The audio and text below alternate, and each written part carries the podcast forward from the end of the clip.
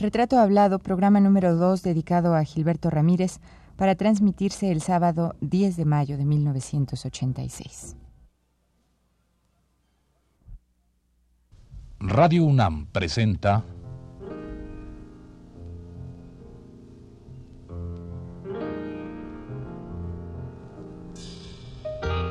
Retrato Hablado.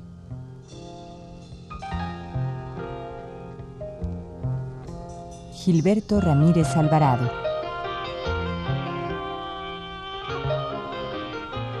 Un reportaje a cargo de Elvira García.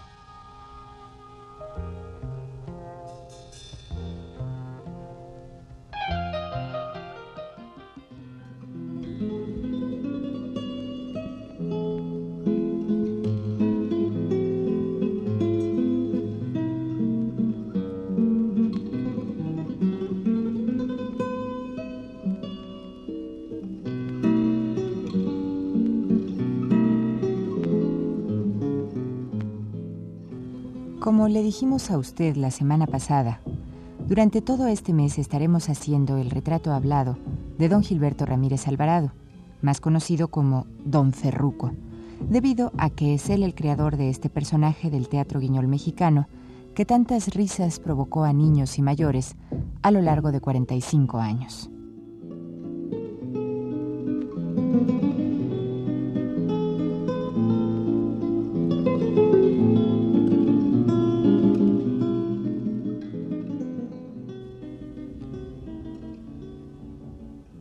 Dicho también que Gilberto Ramírez es un pionero del teatro político de contenido social, mal llamado ahora de mensaje.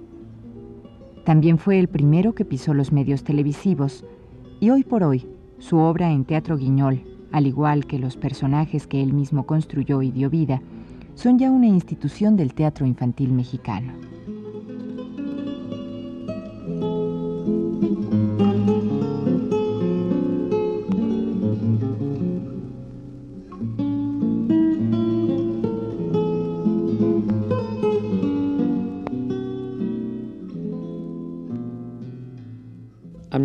Mucho la afición de los toreros. Y andaba yo soñando ya en ser torero. Y empecé, tuve la suerte de haber conocido a Valderas porque él iba a calzarse allí a la zapatería donde yo trabajaba. Y un día me invitó él a su casa para que fuera yo a jugar al toro con él.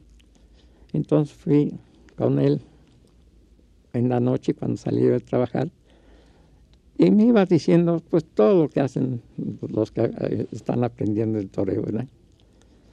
Y yo estaba encantado porque este, en esa época él toreaba en Miscuac, en la plaza de Don Próspero, así le decían al dueño de esta plaza. Entonces, en estas condiciones de, de torear, pues así me pasé dos años, ¿verdad? Tratando de, de ser torero, ya empecé a ir a ensayar al toreo y a los lugares a donde iban los toreros. Y luego, empecé a cambiar mi forma de ser, andar muy esbelto, ¿verdad? Moviendo los brazos y traía una cachuchita de lado, como se lo ponían, y unas guayaberitas, ¿verdad? Todo muy coqueto. todo muy eh, estilos así, para que, porque decían que el toreo no solamente debía de verse, sino parecerse. Y yo era lo que quería hacer al principio. Así de esta manera, pues este... ¿Usted seguía en su oficio en, la, zapatería? sí. Aprendí a cortar y modelar calzado. Ya para esa época ya era yo maestro en este trabajo. ¿Qué edad tenía por esa época? Pues debo haber tenido ya entre 15 o 16 años más o menos, ¿verdad? Pues ya para esa época entonces tenía el oficio que había aprendido con su padrino, que era el de carpintería. No, no, nunca lo nunca aprendí. lo aprendió bien. Aprendí a barnizar muebles. hasta ahí se quedó. Sí, esa fue la cosa. Pero los zapatos sí los aprendió. Pero los aparatos, los zapatos sí, como Y no. luego casi iba, ya estaba casi a punto de ser torero. Era ya todo un prospecto de torero, por lo menos caminaba como torero. Pues un día me sucedió una cosa. Entre todos los muchachos de mi barrio, se se juntaban conmigo porque yo era la figurita de, ellos, ¿verdad? Y todos este, me querían bien. Entonces los domingos íbamos a los toros a Tacuba a ver las, las corridas, ¿verdad? Y un domingo los toros salieron muy broncos y mansos y los toreros estaban mal. Y entonces los muchachos estaban conmigo, viendo la bronca que estaba armando, y dijeron, aquí hay un torero. Y yo me volteé. ¿Ser usted? Sí.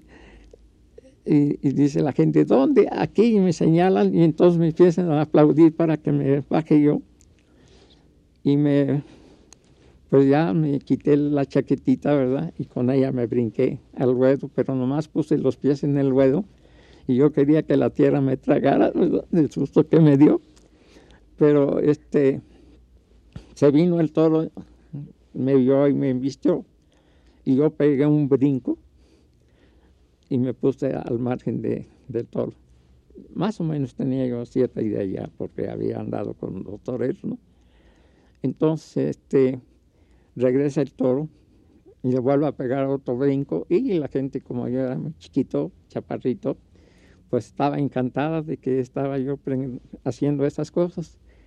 Entonces este, me aplaudieron muchísimo y dije, ah, no, pues sí, yo creo que soy torero, le voy a dar una media Verónica.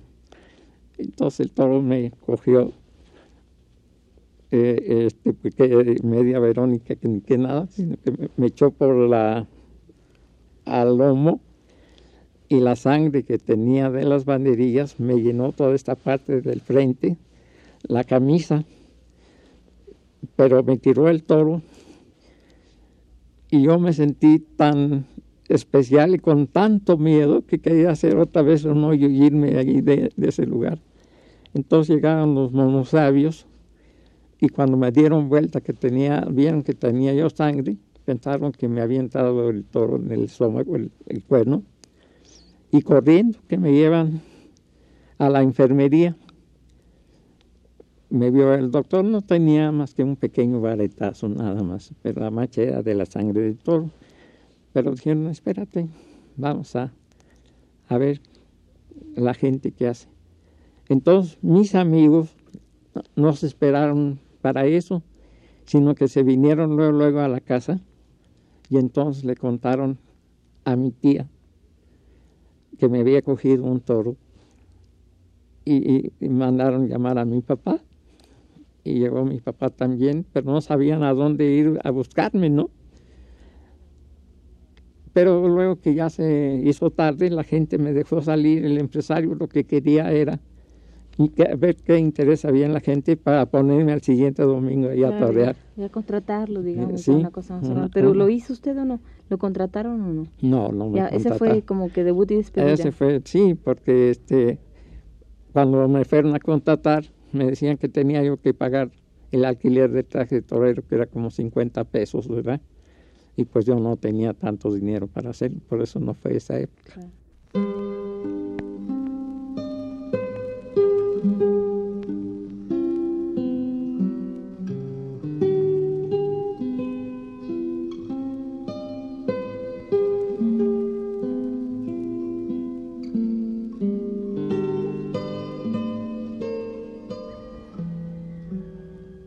Detener por breves minutos la charla con don Gilberto para darle a usted algunos datos históricos sobre el origen de los títeres. Se dice que tienen su origen en China, Corea e India, de donde pasaron a Indonesia, Persia, Siria, Japón, Turquía, Egipto, Grecia y Roma. Luego se extendieron por toda Europa y más tarde llegaron a América.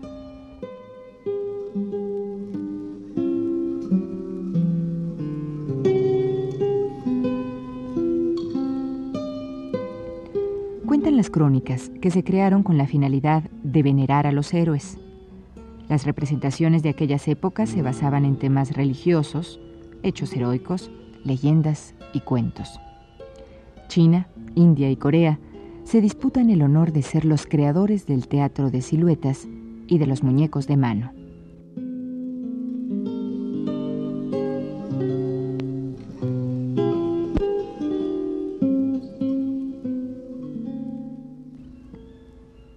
Sigamos con estos datos, que justo es decirlo, los estamos entresacando del libro teatro de títeres para niños de 3 a 80 años, que escribió precisamente nuestro entrevistado, don Gilberto Ramírez Alvarado, y que fue publicado hace ya algunos años sin todavía encontrar reedición. En fin, que en este libro, don Gilberto nos lleva sin sentir, primero por la historia de los títeres, el guiñol, las marionetas, etc., y luego nos enseña paso por paso, con total paciencia, a hacer nuestros propios muñecos para teatro guiñol.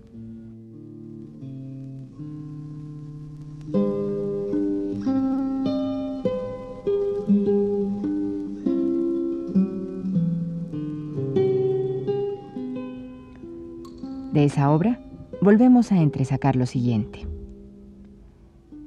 Durante la época del emperador Tong, aparecen por las calles de China los teatros ambulantes con muñecos de mano, o guiñol, manipulados por un solo animador.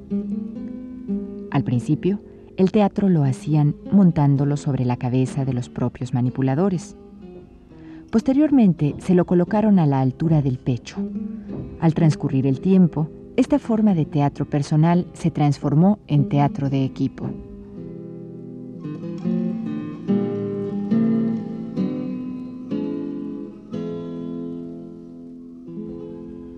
Posteriormente se crearon los títeres de hilos. Años más tarde, y luego que los muñecos de guante llegaron al Japón, el genio de este pueblo creó un teatro propio, al que llamaron Bunranku. Estos títeres fueron y son muy originales y distintos a todos los que se conocen en el mundo.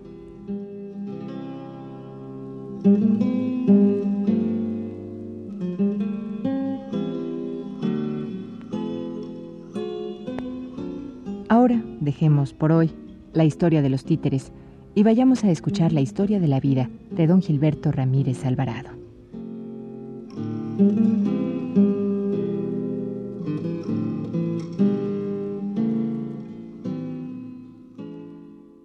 Bueno, finalmente entonces ya usted abandona el asunto de los toros. Y, ah, pero no lo ah, abandono, sigo, sigo, sigo insistiendo en eso. Y llego a torear. Ah, sí. Sí, llegué a torear. Ese día nomás porque no tenía los 50 pesos. No, porque además no estaba yo maduro, estaba todavía. Esto fue ya después en entrenamientos, me encontré un buen maestro de un torero viejo que se llamaba Jesús Tenis, que había sido matador de toros. Y él fue el que me enseñó a torear y me empezó a llevar a distintos lugares a torear. Y así fuimos a dar hasta Tijuana. Yo fui ídolo en Tijuana en 1930, 32. ¿Y, este, y cuánto duró esta carrera de, de, torero, maestro? Bueno, andando en esa costa fueron 10 años. Hasta que un día me di cuenta que no había nacido para ser torero. ¿Por qué? ¿En qué? ¿Cuándo fue que se dio cuenta de, de eso? Eh, a los, a los 10 años, pero ya A los 10 años, porque tres veces estuve a punto de debutar en el toreo, pero siempre pasaba algo y no, no, no me presentaba. Ya estando a punto de salir, en 1932 fuimos a ver al empresario y dio de plazo 15, dentro de 15 días, en domingo, que debutaría yo. Entonces, en ese periodo, en ese medio tiempo, fui a torear a Pachuca y ahí me pegó una cornada un toro y por eso ya no pude torear ese año. Y después, otra vez hasta 1938, me daban otra oportunidad de salir en el toreo, pero esta vez de sobresaliente. Entonces yo viendo que por mangas o por mangas, cada vez que estaba a punto de salir, algo sucedía. Algo sucedía, dije, este no es mi camino. Y ya, dejé por la paz. En, este, en, ese, en ese tiempo usted ni, ni se había acordado ya de los, de los, del teatro, ¿o sí? Sí, porque me gustaba leer teatro. Ajá. como pasatiempo mientras... Como pasatiempo, sí. Vivía yo con un torero también y poeta, Mario Sevilla. Vivíamos los dos juntos. Y este y a veces leíamos las obras y cuando nos gustaba representábamos un pedacito de la obra, pero para jugar nada más porque éramos su esposa, él y yo, los que estábamos haciendo eso. Entonces, viendo que ya había yo dejado esta cosa, me encontré a otro amigo que tengo que se llama Rafael Musiño, y me dijo que él estaba estudiando teatro, que si me gustaría ir. Y yo dije, pues cómo no, ya que no fui torero, siquiera que sea artista de teatro. Él era discípulo de Sequizano, una figura aquí en México.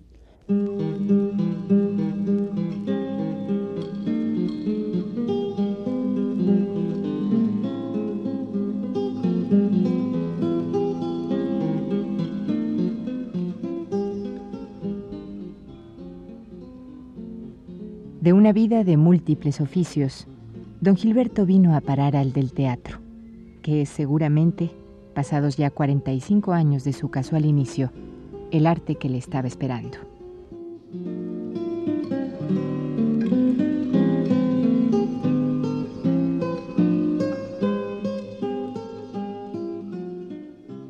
Él me llevó y me presentó con el maestro. Pasaron varias cosas allí, pero finalmente yo quedé ya como alumno de él. De Sequizano. De Sequizano. ¿Esto fue por los eh, cuarenta y tantos? ¿Qué sería? ¿Antes? Sí, no, ya era en 39. ¿Y, ¿Y qué pasó en esto? ¿Usted se metió a estudiar teatro? Cuénteme, ¿cómo si le interesó mucho la actuación o cómo estuvo? Muchísimo. Nada más que lo que pasaba era que un día el maestro me dijo que tenía yo una atención muy especial. Bueno, él me dijo que este, yo entendía muy bien el teatro, pero había una cierta cosa que no sabía que me pasaba y que yo debía, si quería ser actor, estudiar al doble de todos los actores y por 10 años.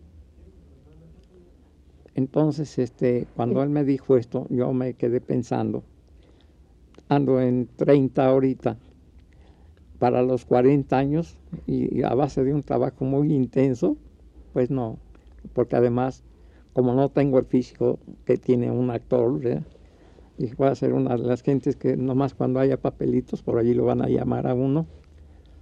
Le dije al maestro que muchas gracias por eso, pero que yo había visto una función de títeres y con los títeres no tenía que verme nadie si era yo tenso o, otra cosa porque estaba detrás.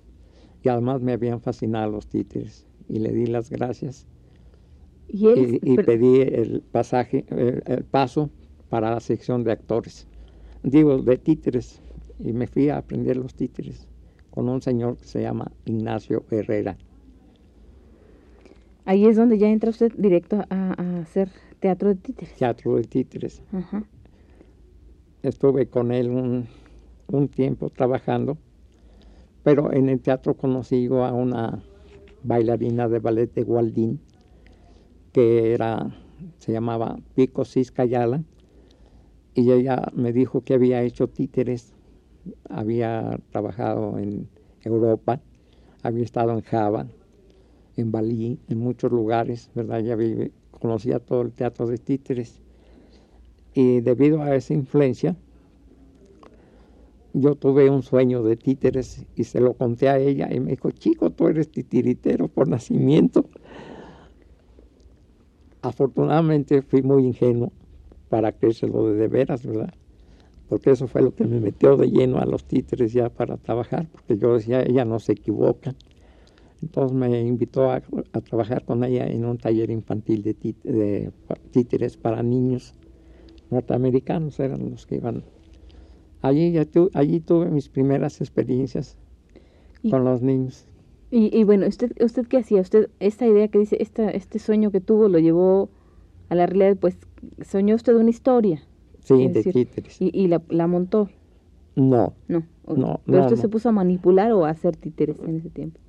En, ese tiempo estaba aprendiendo cómo se hacían, pero resulta que Pico, que me había dicho no sabía nada de títeres y un día lo descubrimos, pero sí con ella llegó un titiritero norteamericano que se Fitzgerald, fue a ver quién le hacía un trabajo de las máscaras en papel. Entonces él le dijo que yo trabajaba con ella y se los podía hacer. Él no habla español, pero a base de sugerirme las cosas con sus movimientos de mímica, logré entenderle y ahí con él me di cuenta todo lo que necesitaba saber un titiritero porque él dibujaba sus personajes, los modelaba en plastilina, hacía los vaciados en yeso y luego les medía la ropita, la diseñaba también y también los tallaba en madera. Todo ese trabajo era para una película que le había mandado a hacer Petróleos Mexicanos. Y él estaba trabajando todo eso, pero lo que le urgía era el trabajo que me dio a mí. Y con él pude tener la idea de lo que era el teatro de títeres y sin, sin que él lo supiera fue mi primer maestro en títeres. Ya después que salí de él empecé a modelar y cuando yo empecé a hacer los títeres, ah, pues este, nosotros éramos mandados por el maestro Sequizano a la Universidad Obrera para que aprendiéramos problemas económicos sociales de México y este y esto tuviéramos un, una cosa muy firme con relación a nuestro teatro porque nuestro teatro era tribuna del pueblo para luchar por sus intereses.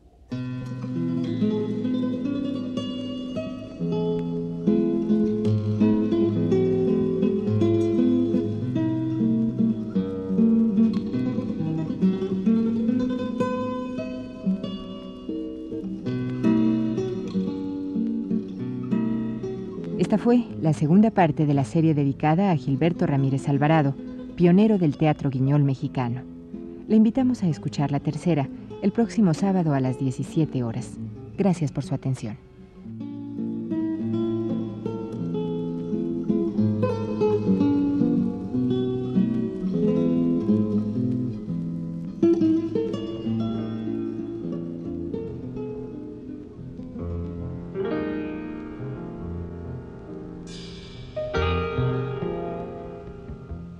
Radio UNAM presentó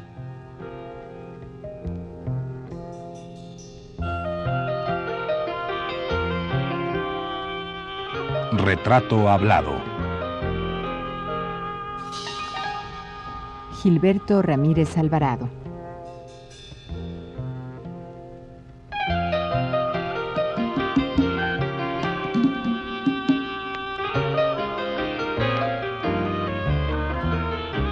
Reportaje a cargo de Elvira García.